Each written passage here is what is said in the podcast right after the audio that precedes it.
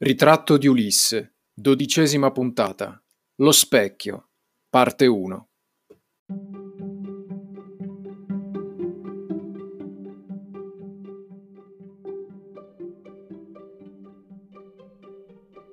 That fella I was in the ship with last night, said Buck Mulligan, says you have GPI.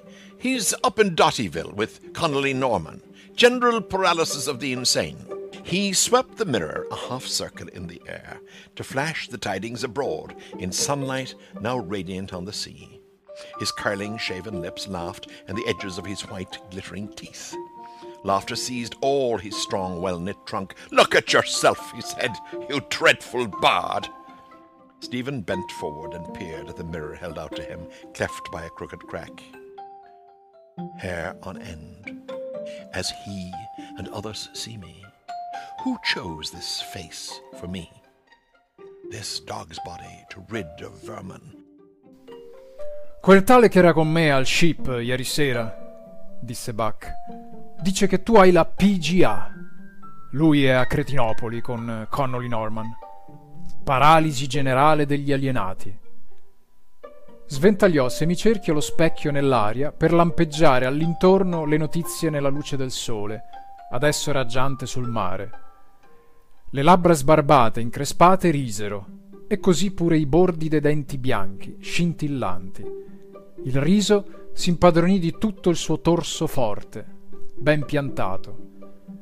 Guardati, disse, oh tremendo bardo. Steven si chinò in avanti e scrutò lo specchio a lui offerto, rigato da un'obliqua incrinatura. Ritti i capelli come mi vedono lui e gli altri. Chi mi ha scelto questa faccia? Questo corpo d'un cane da spidocchiare. Ecco, è sicuramente un brano questo, fin dalle prime frasi, che ci consente di riconoscere, di familiarizzare ormai con le caratteristiche delle tre traduzioni quella del saggista Giulio De Angelis, il primo nel 1960, che coraggiosamente affrontò una fatica non indifferente, senza confronti, anche nel senso che facendo da apripista non vi erano altri italiani con cui eh, potersi confrontare nel lavoro di traduzione. De Angelis è forse quello che più cerca di restare fedele al testo originale, rispettandone il più possibile anche la costruzione logica, la, la sintassi dei periodi.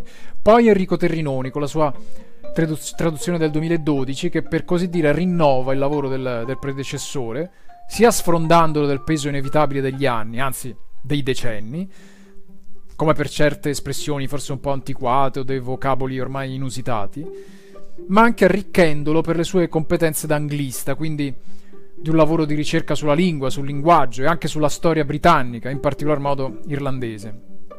Infine Gianni Celati nel 2013 che, eh, che è scrittore e anche regista, quindi a differenza degli altri due colleghi è anche un artista. Quindi non a caso quello che fra i tre, come da lui stesso dichiarato nell'introduzione alla sua traduzione dell'Ulisse, più che la comprensione e l'analisi del testo ha voluto concentrarsi sulla sonorità, sulla musicalità delle parole. La sua traduzione infatti non riporta note esplicative ed è sicuramente, fra le tre, quella che più si svincola, che più si concede delle libertà rispetto al testo originale. E vediamo infatti come i tre traduttori hanno affrontato queste prime frasi in cui a parlare ancora Buck Mulligan. Ecco, prima di commentarle le leggo di seguito per intero proprio per apprezzarne da subito le differenze, raccomandandovi poi sempre di rileggere il testo originale che potrete riascoltare all'inizio del video o seguire nel campo della, della descrizione qui sotto al video. Allora, per De Angelis, Quel tale che era con me al ship ieri sera, disse Buck, dice che tu hai la PGA. Lui è a Cretinopoli con Connolly Norman. Paralisi generale degli alienati. Adesso Terrinoni. Il tipo con cui stavo allo ship ieri sera, disse Buck Mulligan, dice che hai la PP. Sta a Dottyville con Connolly Norman. Paralisi progressiva. E infine Celati. Il tizio che ho incontrato ieri sera allo ship, fece Buck Mulligan, dice che tu soffri di PTC, paralisi tarati di cervello. Lavora giù a K. Mattolica con Connolly Norman. Ecco, cominciamo proprio con la prima parte del discorso, questa eh, che dice quel tale che era con me allo ship ieri sera. Lo ship era una taverna eh, un pub in pieno centro a Dublino, un paio di isolati a nord del fiume Liffey, distrutto nel 1916 durante l'insurrezione di Pasqua, di cui abbiamo accennato nel video numero 8, e poi ricostruito l'anno dopo. Ora, ship significa nave, come sappiamo, e guarda caso, proprio in un romanzo intitolato All'Ulisse. E se cercate l'indirizzo su Google Map a Dublino, Abbey Lower Street, fra Civico 5 e 6, vi riporto comunque l'indirizzo nel campo della descrizione sotto al video, vedrete ancora una porta rossastra che dovrebbe infatti evocare le finestrelle di una cabina del capitano a poppa della nave. E questo tizio, insomma, che Buck avrebbe incontrato, e seguitiamo a leggere, dice che tu hai la PGA. Cosa sono queste sigle? Per De Angelis PGA, per Terrinoni PP, per Celati PTC. Ce lo dicono loro stessi nelle frasi successive, sono degli acronimi. Ed è doveroso allora partire in questo caso dal testo originale, dove Joyce scrive GPI, letto chiaramente GPI, acronimo di General Paralysis of the Insane, paralisi generale dei dementi. Proprio come dicevo poco fa, sintetizzando sommariamente le caratteristiche delle tre traduzioni italiane dell'Ulisse, vediamo che infatti De Angelis ha tradotto, come in genere fa, letteralmente o quasi, paralisi generale degli alienati, PGA. Terrinoni ha utilizzato invece il termine medico nostrano, paralisi progressiva, PP, ovvero quella debilitazione a livello neuropsichico a cui porta la degenerazione della sifilide, mentre Celati si prende le sue libertà con paralisi tarati di cervello, PTC. Ora, che James Joyce a livello di salute non se la passasse granché bene, questo è noto e magari avremo modo anche di riparlarne, ma nella fattispecie, fra l'altro da una recente biografia su Joyce del californiano Kevin Birmingham, professore di storia e lettere ad Harvard, pare che in alcune missive Joyce stesso dichiarasse di curarsi con costanti iniezioni di arsfenamina, un farmaco molto tossico a base di arsenico e fosforo, utilizzato all'epoca per il trattamento della sifilide. E già nel 1914 sembra che Joyce si facesse spedire per corrispondenza questo farmaco. Joyce peraltro ebbe molti disagi alla vista, che col tempo degenerarono in cecità, uno dei tanti effetti della sifilide avanzata. Per sua stessa affermazione, fra l'altro, riguardo a questi suoi problemi visivi, Joyce confessò che si li fosse meritati per le sue tante iniquità. Verrebbe da dire che non ci sia tanto da scherzarci su, come al contrario sembra fare Celati con la sua paralisi tarati di cervello. C'è però da dire anche che l'acronimo GPI poteva essere utilizzato dagli studiosi e gli studenti di medicina, ricordiamoci che Oliver Gogarty, a cui si ispira il personaggio di Mulligan, era studente di medicina, per alludere in slang semplicemente all'eccentricità di una, di una persona. E poi ricordiamo che questo termine paralisi, con Joyce, resta sempre un termine chiave, fin dalle sue precedenti produzioni letterarie, già nei racconti dei dublinesi. Si alludeva continuamente a questa paralisi come condizione fisica e mentale che immobilizza, che soverchia i suoi personaggi e le loro, le loro vite inconcludenti. Una paralisi che poi per estensione abbraccia l'intera cultura, la morale, ehm, la religione della società dublinese, i cui membri di questa società, anche se lo volessero, non riescono a divincolarsene. Esemplare in questo senso il fallimento della fuga della giovane Evelyn, uno dei tanti racconti ehm, dei dublinesi, risucchiata proprio dalle, dalla frustrante paralisi della sua vita, della, della sua famiglia. E allora come non pensare che la paralisi si stia progressivamente, appunto, impossessando dello stesso Daedalus, il cui fallimento della fuga, fra l'altro, è già scritta nel suo assurdo nome, come abbiamo visto nel video numero 4. Ma senza dilungarci troppo, visto che siamo ancora all'inizio del brano, leggiamo che questo tizio che Mulligan aveva incontrato appunto allo ship la sera prima è a Cretinopoli con Connolly Norman. Nell'originale leggiamo Dottyville, come era soprannominato il manicomio di Richmond a Dublino. Dotty in, in slang significa matto, schizzato, e quindi Dottyville, città degli schizzati. E questo Connolly Norman, studioso di disturbi mentali, ne era sovrintendente all'epoca dello svolgimento del romanzo. Terrinoni ha scelto di non tradurre il gioco di parole di Joyce, riportando tal quale la parola Dottyville, con una nota esplicativa per il lettore, Gli altri due traduttori, invece, come abbiamo sentito, si sono divertiti un po' a provare a convertirla in italiano. Cretinopoli per De Angelis e una fantasiosa K mattolica per, per Celati. Proseguiamo. Sventagliò a semicerchio lo specchio nell'aria per lampeggiare all'intorno, nelle notizie nella luce del sole, adesso raggiante sul mare. Più che il confronto fra le traduzioni che in questa frase si assomigliano, è importante notare nuovamente l'emergere di, Ma- eh, di Mulligan come Malachi, presunto messaggero di Dio dall'etimologia di Malachi, ne avevamo già parlato nel video numero 5. Queste notizie, tidings in originale, che il messaggero sta diffondendo, potrebbero richiamare la buona notizia del Vangelo secondo Luca, capitolo 2, versetto 10, se volete andare a vedere, quando l'angelo annuncia ai pastori la nascita del Messia. Vi porto la buona notizia. Good tidings, si legge proprio in inglese nel Vangelo. E la scena, l'immagine, è epifanica, con questa illuminazione assoluta, totale del sole raggiante, riflesso sullo specchio e verso il mare, immagine che lo scrittore rappresenta e fissa dopo le cupe lucubrazioni di Daedalus eh, sulla morte della madre nel brano precedente che avevamo letto. In questo senso abbiamo appunto questa immagine visivamente epifanica, questa buona notizia lampeggia come la stella cometa, no? Che poi per Messia si possa intendere Daedalus e per Battista Mulligan, come alcuni interpretano, questo chiaramente sarà tutto da vedere. La frase successiva, le labbra sbarbate e increspate risero, e così pure i bordi dei denti bianchi scintillanti. Mulligan sulla torre affacciata sul mare, coi suoi denti bianchi scintillanti alla luce del sole. Scena, come dicevamo, fortemente illuminata, quella del del Mulligan Crisostomo, l'immagine che avevamo già incontrato nel video numero 3. Ma a parte questo, torniamo proprio sul testo. Direi che nelle tre traduzioni non troviamo la peculiarità della frase originale di Joyce. Proviamo a rileggerla in italiano.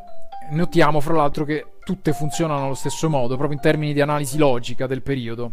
Hanno in comune quelle preposizioni, quelle congiunzioni che servono a elencare i soggetti che nella frase ridono. Partiamo da celati. Le labbra curve ben rasate ridevano insieme ai bordi dei denti bianchi e luccicanti. Passiamo a Terrinoni. Le labbra rasate e increspate ridevano assieme alle punte dei suoi bianchi denti splendenti. E infine quella di De Angelis che avevamo già letto. Le labbra sbarbate e increspate risero e così pure i bordi dei denti bianchi scintillanti. Ecco, in Joyce queste preposizioni, queste congiunzioni, questi avverbi, insieme, assieme e così pure, non ci sono. Se De Angelis, ad esempio, come spesso è uso fare, avesse tradotto letteralmente quanto scriveva Joyce, non avremmo avuto le labbra sbarbate increspate risero e così pure i bordi dei denti bianchi scintillanti bensì avremmo avuto le labbra sbarbate increspate risero e i bordi dei denti bianchi scintillanti. E come sentite, la frase ehm, ha una sintassi monca, manca un pezzo, no? C'è questo equilibrio sospeso mh, proprio dall'immediatezza tipica di Joyce, come sospesa poi è l'immagine, il fotogramma di, di Mulligan, nuovamente Crisostomo, che si imprime nella mente del lettore. Questo è tipico della scrittura di Joyce e ne troveremo altri ad esempi simili, molti altri. Purtroppo nessuno de- dei traduttori, non voglio dire che, ehm, che non si sia accorto, ma ha preferito normalizzare il periodo, la frase, equilibrarlo, convertirlo secondo le buone norme della, della propria lingua. È chiaro che al lettore non inglese poi non arriva questo dettaglio sottratto, per così dire, che in questo caso poteva anche essere reso in traduzione. Proseguiamo. Il riso si impadronì di tutto il suo torso forte, ben piantato. E sulla prestanza fisica di Mulligan dal torso forte e ben piantato, per De Angelis, tornito per Terrinoni, ben squadrato per Celati, a dispetto della, della debolezza di Steven, ne avevamo già accennato nel video numero 7, quando Steven esclamava a Mulligan, ricorderete, tu hai salvato uomini che stavano per affogare, ma io non sono un eroe. Ora Mulligan parla ancora. Guardati, disse, o tremendo bardo. E questo letterario You Dreadful Bard penso sia da, tradu- da tradurre proprio con il tono enfatico ehm, di O tremendo bardo di De Angelis, o magari Ammirati bardo tremendo come fa Terrinoni. Entrambe soluzioni migliori secondo me rispetto alla colloquialità che sceglie invece Celati, ma guardati un po', bardo orripilante che non sei altro. E nel video numero 8 per la prima volta avevamo già sentito Steven venire apostrofato come bardo da Mulligan. Cosa fa Steven? Si chinò in avanti e scrutò lo specchio a lui offerto, rigato da un'obliqua incrinatura, ritti i capelli.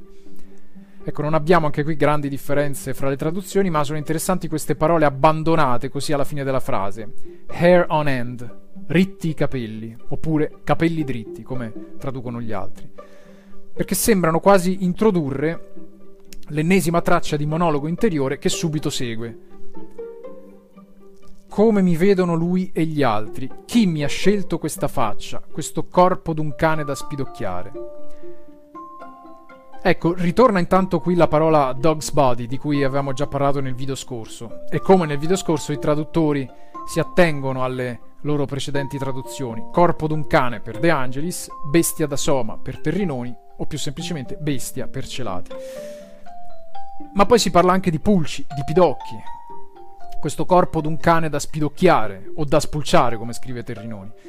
Sembrerebbe quasi palese il riferimento a una poesia di Robert Burns, altro celebre bardo, scozzese in questo caso, della seconda metà del Settecento, ovvero la poesia famosa da quelle parti, intitolata Ad un pidocchio sulla cuffia di una signora in chiesa dove il poeta avvista, con disappunto, la presenza sgradevole di questo piccolo parassita che passeggia sul, sul copricapo di un'amabile e vezzosa signorina, ignara del, del Pidocchio, che con la sua presenza ne corrompe così l'integrità dell'immagine di grazia e, del, e, di bellezza, insomma. Leggiamo proprio la strofa attinente alla frase incontrata poco fa. Oh, se qualche potenza ci facesse il dono di vederci come ci vedono gli altri ci libererebbe da molti errori e sciocche pretese. Ecco, è proprio questo verso di vederci come ci vedono gli altri, a cui si sarà ispirato Joyce, e che eh, viene tradotto in maniera pressoché identica sia da De Angelis che Terrinoni, come mi vedono lui e gli altri. E che invece è interessante notare che Celati sceglie di non tradurre, nel senso che lo omette proprio questa, questa frase. Peccato perché sicuramente è un qualcosa di non irrilevante, che anzi sta tormentando non poco Steven, che sembra quasi non riconoscersi allo specchio. Chi è Steven per gli altri? Se consideriamo che già solo per Buck Mulligan Steven è un pauroso gesuita, è Kinch, è un giovane irlandese col tono di Oxford, è il bardo, è una bestia da soma, e siamo solo all'inizio del, del romanzo. Quali sono appunto questi errori, queste sciocche pretese, come dice Robin Burns, che, eh, che Steven sta ipotizzando nella, nel non riconoscere la sua immagine allo stesso specchio. Ma l'introduzione di questo nuovo elemento, di questo nuovo oggetto, lo specchio, proprio come ci aspetteremmo da Joyce, non si esaurirà certo in queste poche righe. Ne leggeremo ancora nel prossimo video.